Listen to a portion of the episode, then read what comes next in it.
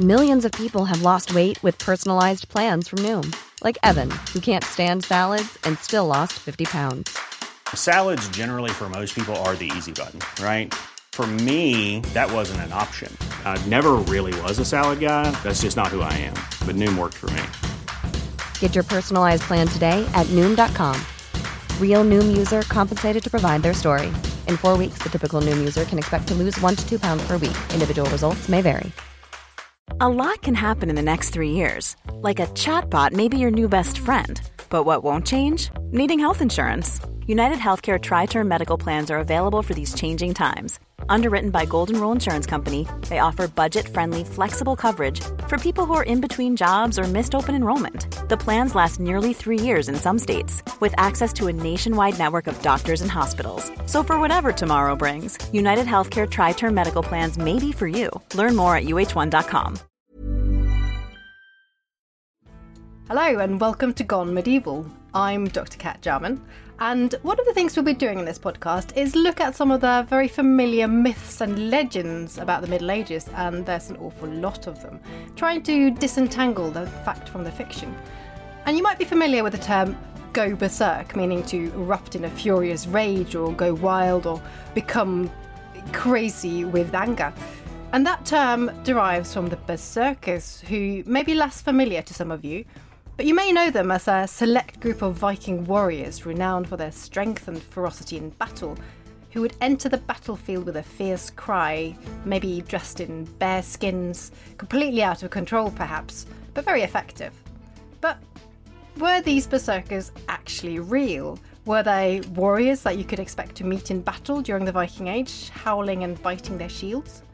Or were they something else entirely, if they even existed at all? To find out about this, today I've invited the ultimate expert on berserkers, Dr. Roderick Dale, who has dedicated quite a significant part of his life to separating the facts from the fiction in this topic. Roderick did his PhD on the subject at the University of Nottingham and now works at the University of Stavanger in Norway. So, welcome to Gone Medieval, Roderick. So, I think we're going to just launch straight into it. And I wanted to start with asking you a little bit more about this sort of popular perception of the berserkers. And when you talk to people about it and what you study, what sort of thing do they have in mind? What, what sort of things have they learnt about the berserkers? People have uh, picked up a lot about berserker. I generally use the Old Norse term because the modern English term berserker has quite a specific meaning, which, as you mentioned in your introduction, implies the they were people who went absolutely mad in battle, were totally uncontrollable, and basically were dangerous to both friend and foe. A lot of people will have learnt about this from fiction, in the past 40 odd years from role playing games where you can be a berserker barbarian in Dungeons and Dragons or something similar. It was, in fact, one of the earliest uh, character classes to be created outside the Dungeons and Dragons rule books was the Berserker. And what people generally think is one of two things. Either they were warriors, uncontrollable warriors who wore bear skins, or they were uncontrollable warriors who threw all their clothes and armour off and fought in the nude in battle. These are, however, much later constructions of what a berserker identity would be. That's basically what people know about them. Okay, so that's quite an attractive idea, though, isn't it? It's quite a, a, sort of exciting, attractive idea, and, and it fits, I think, quite well with a lot of people's perceptions of the, the Viking Age. But where does this come from, then? What, what's the kind of origins of those stories of the berserkers? The original origin and the earliest stories we have about them is the Old Norse literature that was written down mostly in Iceland in the 13th and 14th centuries. The legendary sagas look at the time around the migration period following the fall of Rome, and they describe events that supposedly happened back then. Then there's the Islendinga Saga, the sagas of the Icelanders, which record the settlement period through to around the year 1000 ish, a little bit afterwards. And there, there are also some contemporary sagas recording the events of the 13th century. And if anybody has read any of these sagas just in passing, it is most likely they will have read the sagas of the Icelanders. Those are the ones that are most popular stories about people like Burnt Njal, who got burnt in his house with his wife in a feud in Iceland, or about Egil Skallagrimsson, the famous Icelandic poet, who's often said to be a berserker in later scholarship and popular culture, and who was very much at odds with Eric Bloodaxe, the famous Viking king, and his wife. So those are the stories that people know them from. And some of those are quite graphic and they're they're quite sort of violent, aren't they? So that's where you, you get some of these quite uh, attractive events, I guess, that people cling on to. People have read these sagas and they quite often focus on the violence in them, the holmgang, the duels, uh, which is where in the sagas of the Icelanders you mostly see Berserkir. And it's a shame, really, because the sagas have so much to do with law and culture and families, and they are descriptions uh, read like these are living people. These are people we could be actually living next door to, just a bit grumpier. Excellent, I like that idea. But so, in terms of the the berserkers, then, um, well, let's just go back to the the name uh, or the berserker. What does that actually come from? Now we talked about the the, the bearskins earlier on. Um, can you explain the origin of, of the name? The modern English berserker comes from Old Norse berserk, which is a compound word consisting of two elements bear, which is disputed and can mean either bare, i.e., naked, or bear a bear. And the second half of the word serk means a shirt, but it can also mean a coat of mail, so a type of armour. So they are either bare of shirt or they are wearing a bear skin shirt. And bare of shirt doesn't actually mean they fought naked. There is absolutely nothing in Old Norse literature that talks about them actually fighting naked. I'm going to make this point quite firmly right now. We do get episodes of people throwing their armour off. Snorri Sturluson, the Icelandic historian of the th- from the 13th century, loves this motif, and it's always a hot day, so they take their armour off and every time they take their armour off in his uh, history of the Norwegian kings, they die. But also, with these stories, they are never about Berserkir themselves. It's always kings. So Harald Hardrada takes his armour off at the Battle of Stamford Bridge because it's too hot. The other thing with the name Berserker is it's often connected with the Old Norse word Ulfhedin, which in the plural is Ulfhednar, and people will have heard of it as the Ulfhednar in English, the wolfskins, warriors who supposedly wore wolfskins. And in Old Norse literature, the two words are connected.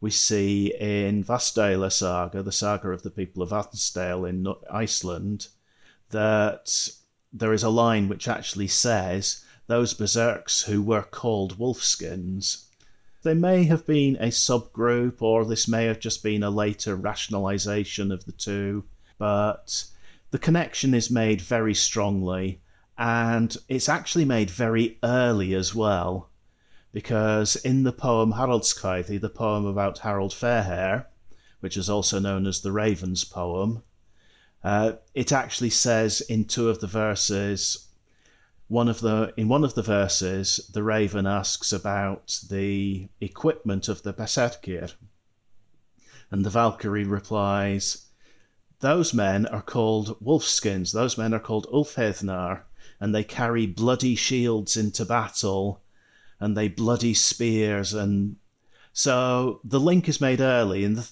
and the thing about this poem is that although it's only recorded from the 13th century. It's written down round about that time. Because of the way Old Norse poetry works, we're fairly confident that it was actually composed sometime around 900, shortly after the Battle of Hafrsfjord, which is about four kilometres to the west of where I'm sitting right now. Right, excellent. So this actually shows that not all the sources are later and medieval period, but actually we do have references to berserkers from the Viking Age uh, itself. And what about other sources? Because there, are there not some? If we go back to this idea of the the bear skins, are there not also some pictures, some representations of people wearing some kind of bear costume or, or headdress in in the archaeological record or in the in the sort of pictorial record? Bears are more problematic. From the migration period through to the very beginning of the Viking Age, we find images of figures wearing wolf skins. And they appear to be wearing whole wolf skins so that you can't see their face, and they just appear to have like a wolf's head. And these have often been connected to Berserkir because of the literary connection I mentioned. So it's difficult to comment specifically on them and say these absolutely are Berserkir, but they are used a lot as evidence, and they do suggest that there were people wearing animal skins in this fashion. The closest we get to anything bear like is the runestone Kelvu 56, which is has a depiction of a person with a slightly bear like head but with droopy ears on it, so they could be a basset hound, or a fresco in the Hagia Sophia in Kiev, which is called The Fight of the Guisers, and appears to depict a man with his top half uncovered, except wearing a kind of bear-ish sort of mask in an apparent duel pose opposing a man with sword and shield. From context, it's an entertainment, probably, but these are the kinds of things we're looking at, and that then gets us to felt masks that were found at Hedeby in Denmark, where we have absolutely no idea how they were actually used, and it would be too speculative to say this is what Berserkir did. But certainly, in terms of appearing in an animal form, these masks suggest that there is some kind of guising, some kind of mumming going on that could be related to Berserkir, even if those specifically were not part of that. Okay, so we have some imagery then of these animal headdresses or some, some sort of dressing up as animals. So we have some evidence of the berserkers that is contemporary, but a lot of it is much later, and we'll, we'll get back to that again in a moment. But I just want to just mention one other quite common uh, belief, uh, which you may well now ruin for us. It's this idea that the sort of anger and rage came from drugs and especially from magic mushrooms, that this was used to whip the berserkers into a mad rage uh, before battle. How about that? Where did that idea come from? And, and is there any truth in that at all? There is absolutely no evidence whatsoever for the use of magic mushrooms of any description in Scandinavia in the Viking Age to make people go berserk in battle. Ah, and so where on earth has that come from then? Because that is a very common belief. It is. It's actually it's the Swedish theologian Samuel Ödmann in 1784 suggested, based on his knowledge of Siberian shamanism, that they used Amanita muscaria, the fly agaric mushroom, which is that famous red and white topped one that everybody can see, everybody has seen, and everybody knows, to actually go berserk. And then it was further popularized in 1956 when Howard Fabing performed experiments on prisoners in Ohio State Penitentiary, extracting what he thought was the active uh, ingredient, bufotenin, uh, and feeding it to these prisoners and monitoring what actually happened. And he concluded that it matched the symptoms that he understood from Old Norse literature. Problem there is that his study really only highlights what he doesn't know about Old Norse literature. So, okay, so these really are very much very uh, well, to us at least, modern, although a few people would not agree that a few hundred years ago was modern, but that these were ideas that came about really quite recently, but we have no evidence for it.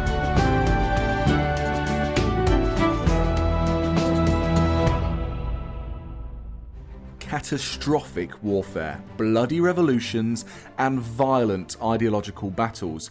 I'm James Rogers, and over on the Warfare podcast, we're exploring the vast history of ferocious global conflict. We've got the classics. Understandably, when we see it from hindsight, the great revelation in Potsdam was really Stalin saying, Yeah, tell me something I don't know.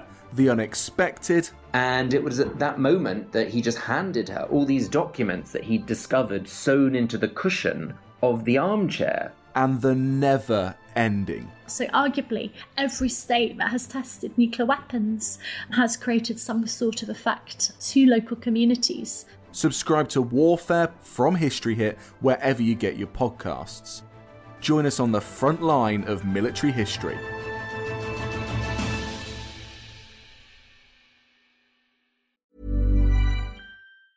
Planning for your next trip? Elevate your travel style with Quince. Quince has all the jet setting essentials you'll want for your next getaway, like European linen, premium luggage options, buttery soft Italian leather bags, and so much more. And it's all priced at 50 to 80% less than similar brands. Plus, Quince only works with factories that use safe and ethical manufacturing practices. Pack your bags with high-quality essentials you'll be wearing for vacations to come with Quince. Go to quince.com slash trip for free shipping and 365-day returns. I'm Professor Suzannah Lipscomb, and on Not Just the Tudors from History Hit, I'm looking for answers to the big questions about every aspect of life in the early modern period. Like, how did the memory of Anne Boleyn continue to influence the court of her daughter, Elizabeth I? How were fairies brought to life on the Elizabethan stage?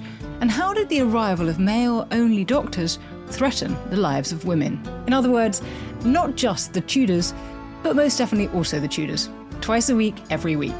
Subscribe now and follow me on Not Just the Tudors from History Hit, wherever you get your podcasts.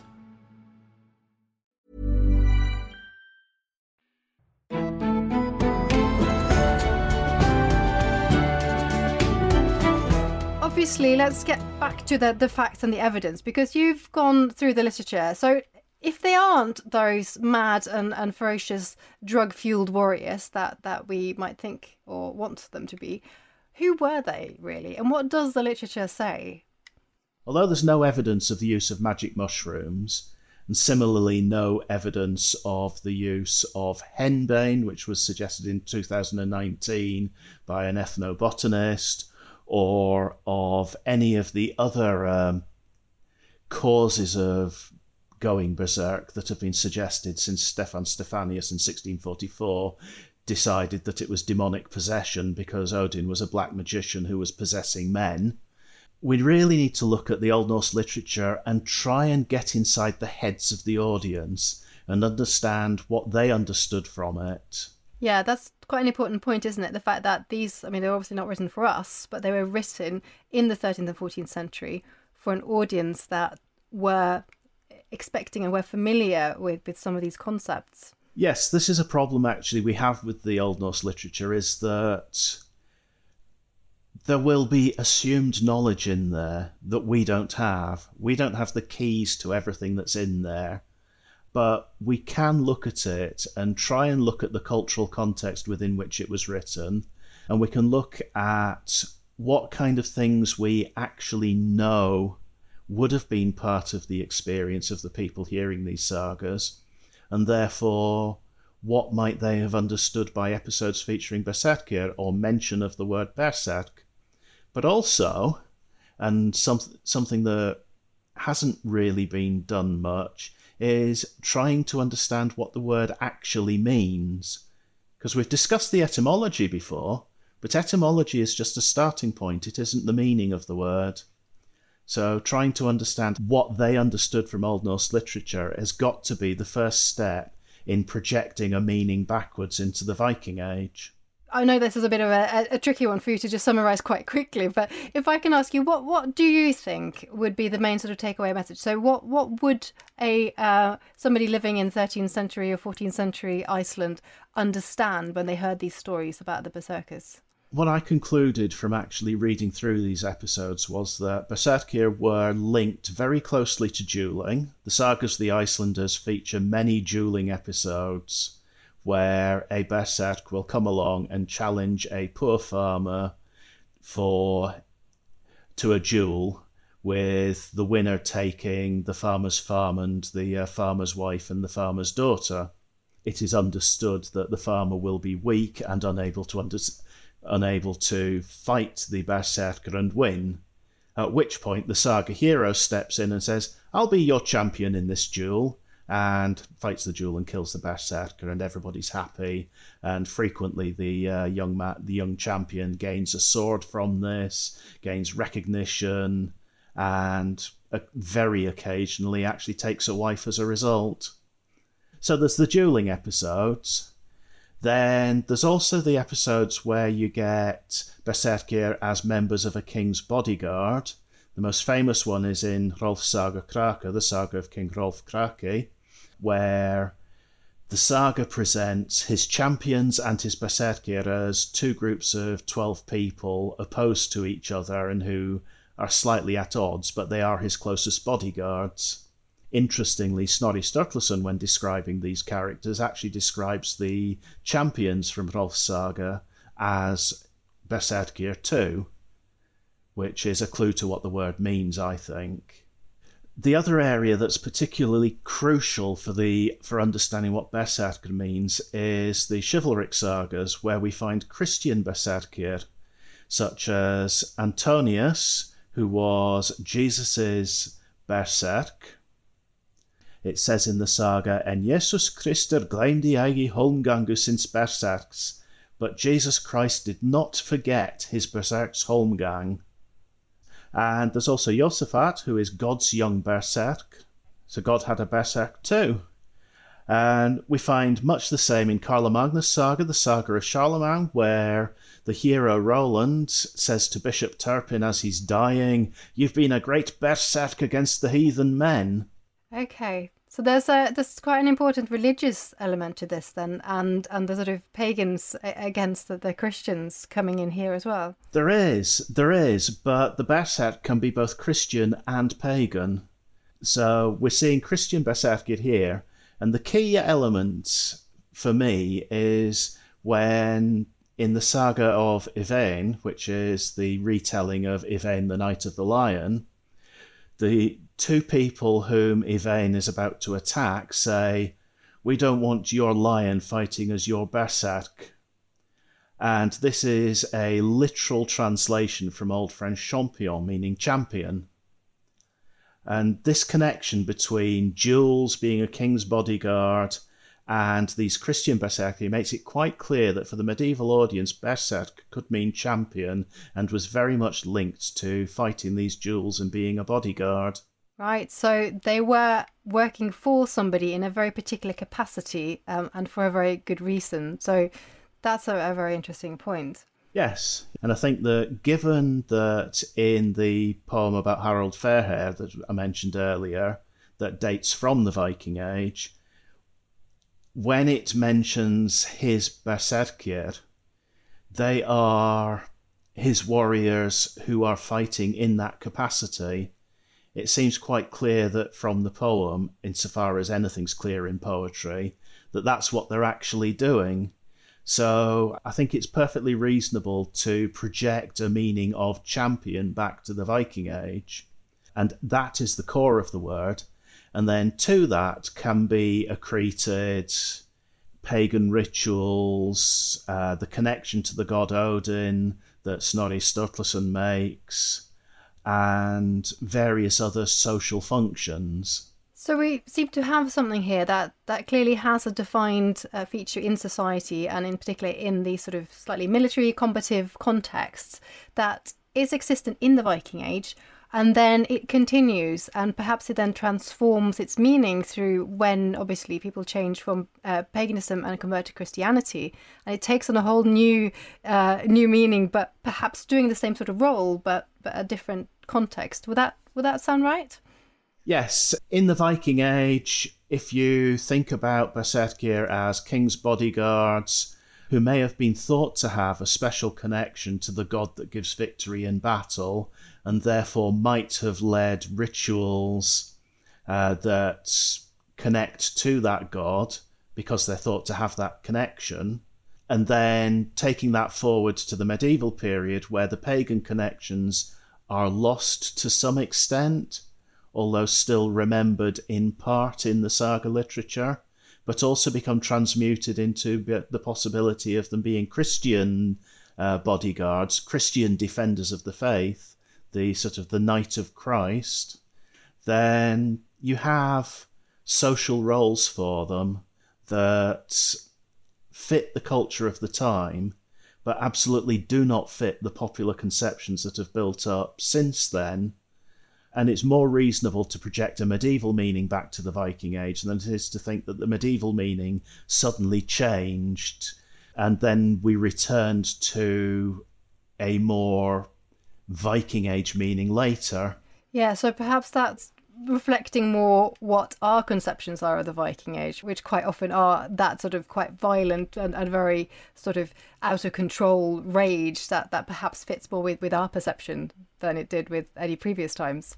Yeah, yeah, de- definitely. I mean, I really do think that when people are imagining the berserkir of popular culture, it's projecting the present into the past and to some extent, it ties into the noble savage trope, the person free, untrammeled from the hindrances of civilization, the Conan the Barbarian archetype that is very popular in popular culture, but you really wouldn't want to invite them round for dinner. Okay, now that's that's a really different uh, perspective, I think, on the berserkers than what most people uh, really have in mind. But the one thing we haven't talked about yet is that idea of the howling and the biting of shields, which again is something that that a lot of people have heard about. Can you just explain if there's anything to that at all?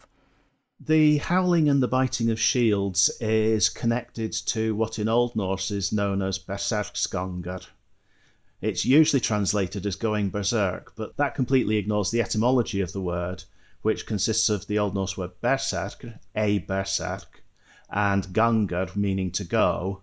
But gangur is always used of physical movement.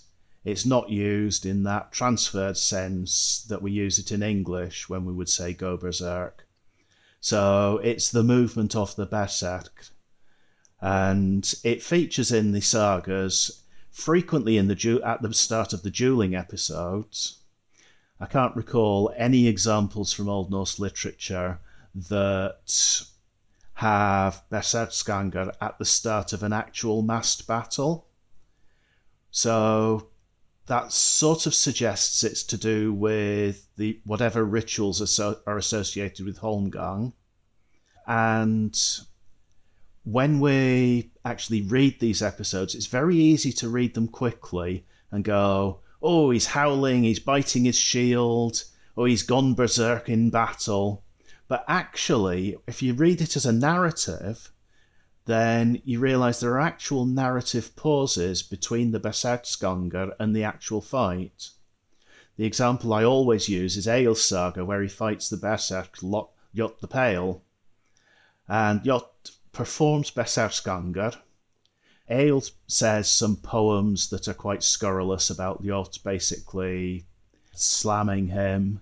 So Ljot then says, All right, you big lad, I'll fight you instead. You're going to be more of a challenge anyway. But he's not ready for the duel yet, despite having performed Berserksgangur at the start of this. So there's another narrative pause while Egil makes more scurrilous poetry about Ljot. Then they fight. Then Ljot wants a rest. Then there's a bit more poetry about how Ljot's a bit rubbish. And then they finish the fight and Ljot dies. From a narrative perspective, this is not somebody going berserk. It suggests that what Ljot is doing may be some kind of ritual at the start of Holmgang, because Holmgang was circumscribed by rules, and it's likely that the Berserk performed his ritual, his Berserksgangur beforehand. And I always think of it as culturally similar to a Maori haka, like the All Blacks perform before a rugby match. It boosts your courage, it intimidates the other side, and in pagan Scandinavia, it may have been designed to get the god of victory in duels on your side. That's a really, really interesting, a very important point, I think, because if you think of, of these people going into battle, going into really situation where many of them may well lose their lives in, in, a, in a duel or, or in a battle type situation, that fits in quite nicely, I think, with, with what they might need, both the protection from, from a deity, but also to, to sort of get them in the right atmosphere. Yeah, and it doesn't require mushrooms, it doesn't require alcohol, it doesn't require genetic abnormalities or any of the rest of that. It's a cultural phenomenon, it's a social phenomenon, and that is how it reads in Old Norse literature. If we had descriptions from the period, it would be very interesting to see how they were, but sadly we don't. But I think that's a brilliant summary, actually. And I think that although we may well now have disappointed quite a lot of people in this podcast, those who were expecting to, to have those myths and stereotypes confirmed, but actually, I think that that's adding a much more interesting and significant layer that we have these very significant cultural characters that, that perform uh, roles that were important both in battle and in society at large. So we're going to leave it there for today. Uh, thank you so much, Roderick, for joining me and dispelling some of these myths. Thank you for having me. And thank you to all our listeners out there. This has been Gone Medieval. I'm Dr. Cat Jarman, and we'll be back with another episode next week. In the meantime, make sure you subscribe to Gone Medieval by History Hit and tell all your friends and your family to subscribe as well. And uh, leave us a review if you want to. And uh, we will see you again soon.